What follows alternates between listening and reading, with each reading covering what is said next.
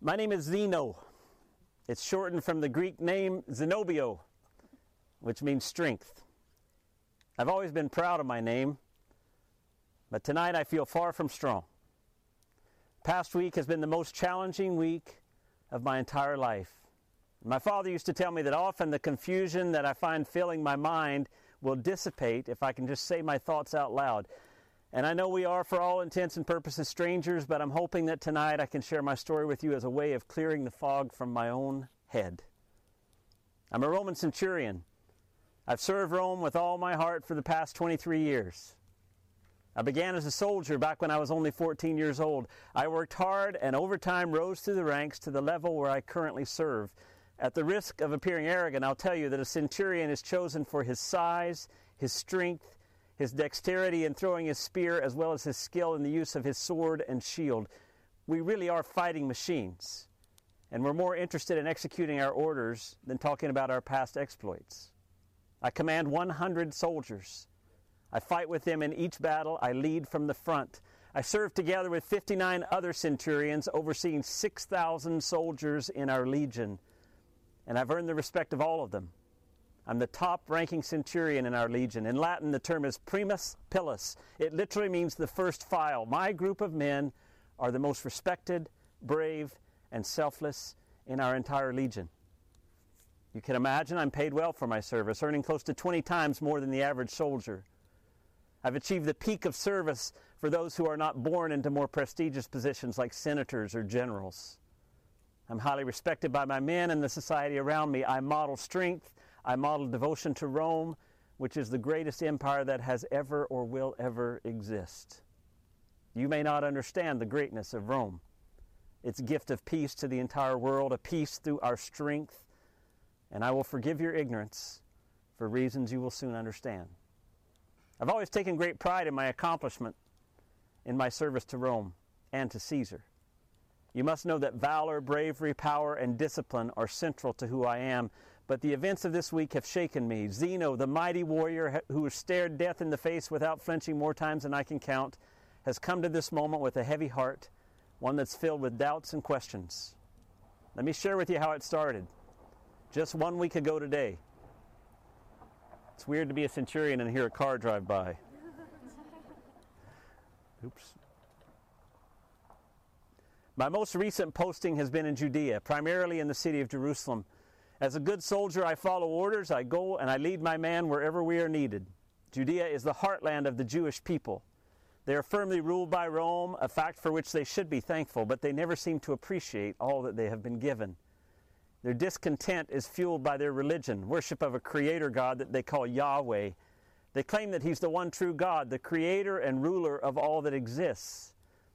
It always amazes me how they can hold to these ideas when it's so painfully obvious that their God was defeated by Rome and that they, as a people, are subject to Rome. Yahweh's power doesn't seem to be any match for the power of the great Roman Empire. Caesar lets them continue with their worship rituals. It's a decision that I question, but not one that I am in any authority to do anything about. Their rituals are the reason that I am here in the city. The Roman forces have been doubled in Jerusalem this week because it's time for the Jewish celebration of Passover. I don't understand all the details, but in a nutshell, Passover is a celebration of their release from slavery to Egypt that happened over 1,500 years ago. It's a crazy time in this city. The population swells as Jews from all over return to the holy city to observe the feast. As they celebrate their independence, their thoughts often turn to revolt. There seems to be some legend that a king will come and renew their kingdom, casting off the shackles of Rome. Several times the people have tried to revolt against Rome, an act of, corpor- of complete futility, and it always seems to start during the Passover celebrations. Herod is the local ruler. He acts as an agent of Caesar. He's very paranoid of anyone taking his power, so he doubles the Roman military presence in Jerusalem every year during the feast. This is the ninth time I've been stationed in Jerusalem during Passover. I thought nothing of it, but this week was to be very different from the previous years. Began on the Sunday, the first day of the week. It's a tremendously busy day. According to Jewish custom, the people are to select a lamb on this day for their Passover sacrifice. The markets were full. My men and I were present, observing the activity, looking for any hint of rebellion. About midday, we got word that something was happening on the eastern side of the city. The gate there is called the Sheep Gate. It got its name from its location as the gate closest to the Jewish temple and the one that people used to bring their sheep through for the sacrifice. The information I got was of a large procession moving toward the city from outside, down the Mount of Olives toward the gate. My men and I moved into the area to see what was causing all the activity, and what I saw concerned me. There were Jews lining the road into the city, laying down blankets and cloaks on the road as if to prepare a carpet for the arrival of a king. This was peculiar behavior, but these Jews do many things that are hard to understand. The carpet would have been nothing except for the presence of two other elements. The people were waving palm branches. I knew from my training that the palm was their national symbol. My men carried a banner when we marched into battle. The banner had it on it a Roman eagle, symbolizing power, strength, and vision. And if the Jews had such a banner, it would have had a palm branch on it. So it was a bit troubling as it appeared to be a sign of patriotism. But what concerned me the most were the words being chanted by the people Hosanna, Hosanna to the Son of David. Blessed is the King who comes in the name of the Lord. Hosanna was an ancient Hebrew word that means save us now. And David was the most famous and loved of all Israel's kings. So if you add to that, blessed is the king who comes, you have the seeds of a rebellion. I was interested to see who it was that was coming, welcomed by all this patriotic fervor. And soon he rounded the bend. A man riding on a donkey. A donkey, imagine that. Wherever and whenever I ride, I ride on a powerful war horse. But this man was riding on a donkey. By the time one of my men reported to me that his name was Jesus, he, that he was originally from Nazareth, well, I knew the name and I knew something about this particular man. Claudius, another centurion who was a friend of mine, had lived in Capernaum and he told me about him.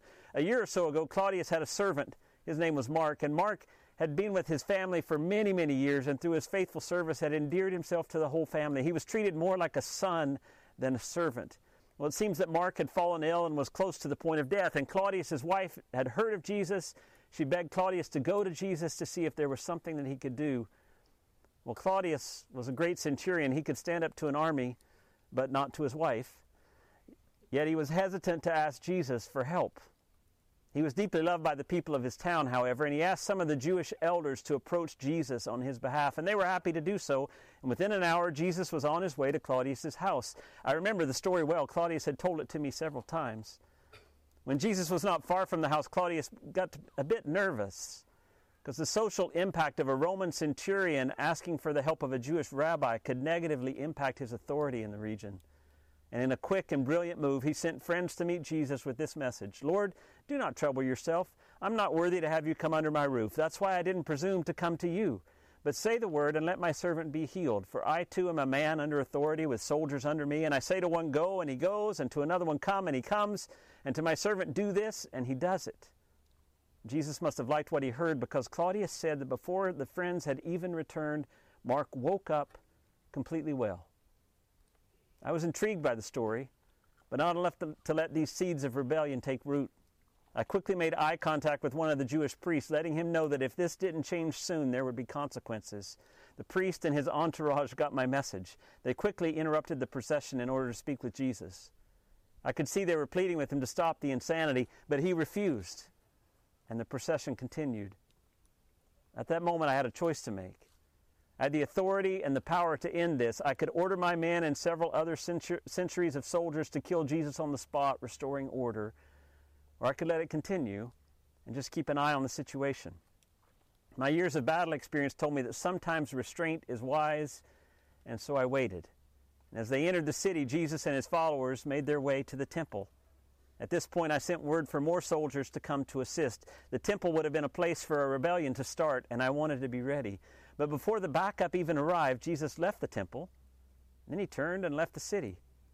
It was almost eerie to go from such a potentially explosive moment to nothing. Well, I was surprised, but I would not be fooled. I dispatched several men to follow Jesus and keep me updated on his activities. This Passover might be a bit challenging, and we should nip this problem in the bud. I slept that night, but I was troubled by a strange dream. I was in a field outside the village where I grew up watching the sheep. I, I had never done this as a boy, so in the dream I wondered why I was there.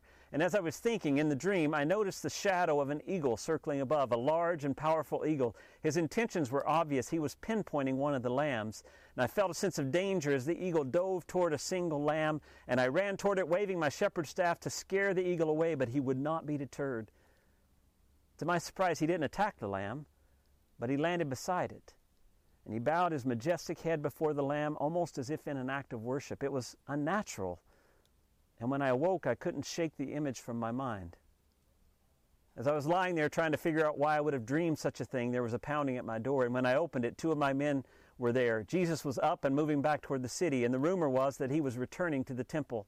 I gave the orders to my men to meet me there, 20 of them in the Gentile court of the temple, the rest just outside the temple gate. I pushed the dream aside, I got dressed, and I headed to the Gentile court.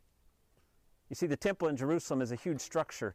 It's set on the highest point of the city. It covers almost four acres, and it has several courtyards. The outermost courtyard is called the Court of the Gentiles.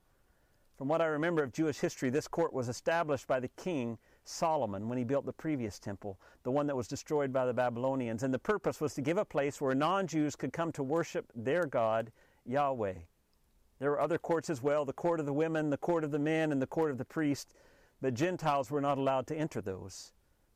As a Roman centurion, I could go anywhere I wanted, but I also had the wisdom to know that entering these other courts would be nothing more than a provocation, something that would be unwise, especially during Passover week. So I got to the Gentile court with my men just as Jesus arrived. We strode into the merchants' area with purpose. I could see this was no, so- I wanted them to see this was no social visit. The merchants' area wasn't much different than the market in another section of the city. Vendors would sell animals for sacrifice to pilgrims from distant cities. And the Jewish temple had a tax that had to be paid in the form of a half shekel. And because this was not a common coin throughout the Roman Empire, money changers would set up booths in this area to convert other coins for the travelers to pay the temple tax. It was widely known that the merchants in this area were corrupt. They were usually giving kickbacks to temple leadership in order to be permitted a booth in the Gentile court. So their prices and exchange rates were usually very high. They could do this because they had a captive audience. The corruption there was one of the main reasons I couldn't care less about their Yahweh. I was a principled man, a Roman centurion. Integrity and honor were very important, yet these Jewish religious leaders were all about the money. They were worshiping, no doubt, but it was not a God that I was interested in. Maybe that's why I was surprised, so surprised by what Jesus did next. He grabbed some of the ropes lying on the ground and fashioned them into a short whip. And next he started turning over the tables of the money changers. Coins went everywhere. You can imagine what happened then. Everyone was on their knees, scooping up the money, chasing it as it rolled across the courtyard. As the money changers began to shove the people away in an attempt to protect their investment, Jesus used the whip to keep them at bay. As if that wasn't enough chaos, Jesus opened the pens holding the sheep and the goats, and then they started running everywhere. And at that moment, I laughed. A deep belly laugh, one like I hadn't laughed in years. There were so many things that pleased me about that moment. First, the situation was hilarious, with people and animals scampering everywhere. Second, the hypocritical Jewish leaders were furious, something that really brought me a perverse sense of pleasure. And third, this action by Jesus actually crippled any chance he had of leading a revolution. For a serious attempt at freedom, the leaders of the temple would have to be on board. And at that moment, there was no way they were going to support any action by Jesus. He had just become public enemy number one to them. My worries were over. No need to fear revolt now. The people were too scared to unify without the religious leaders' support. So I signaled to my men that we were free to go. As we left the temple, I could hear Jesus shouting, Doesn't the scripture say, My house shall be called a house of prayer for all nations? You've made it a den of thieves. I have to admit, as I walked away, I felt a tinge of respect and admiration for Jesus. I had never seen a rabbi who actually cared about the people more than the power that came with a religious position. But one thing was sure I had nothing to fear from this revolutionary. His actions had ended any chance he had of revolution. The one red flag I had about the coming Passover celebrations had just been removed. I reported the situation later that day to Pilate, the governor of Judea. As usual, I wasn't sure if he was even listening to me, but I did my duty, I made my report, and then I waited for orders. Pilate asked me to keep my men on watch at his residence for the week. He was not liked by the Jewish leaders, and Passover made him nervous. I assured him that my men were at his service, and then I took my leave. I thought my interactions with Jesus were over. But at that point, I didn't know the half of what was to come. The days ahead would challenge me in ways I could have never expected.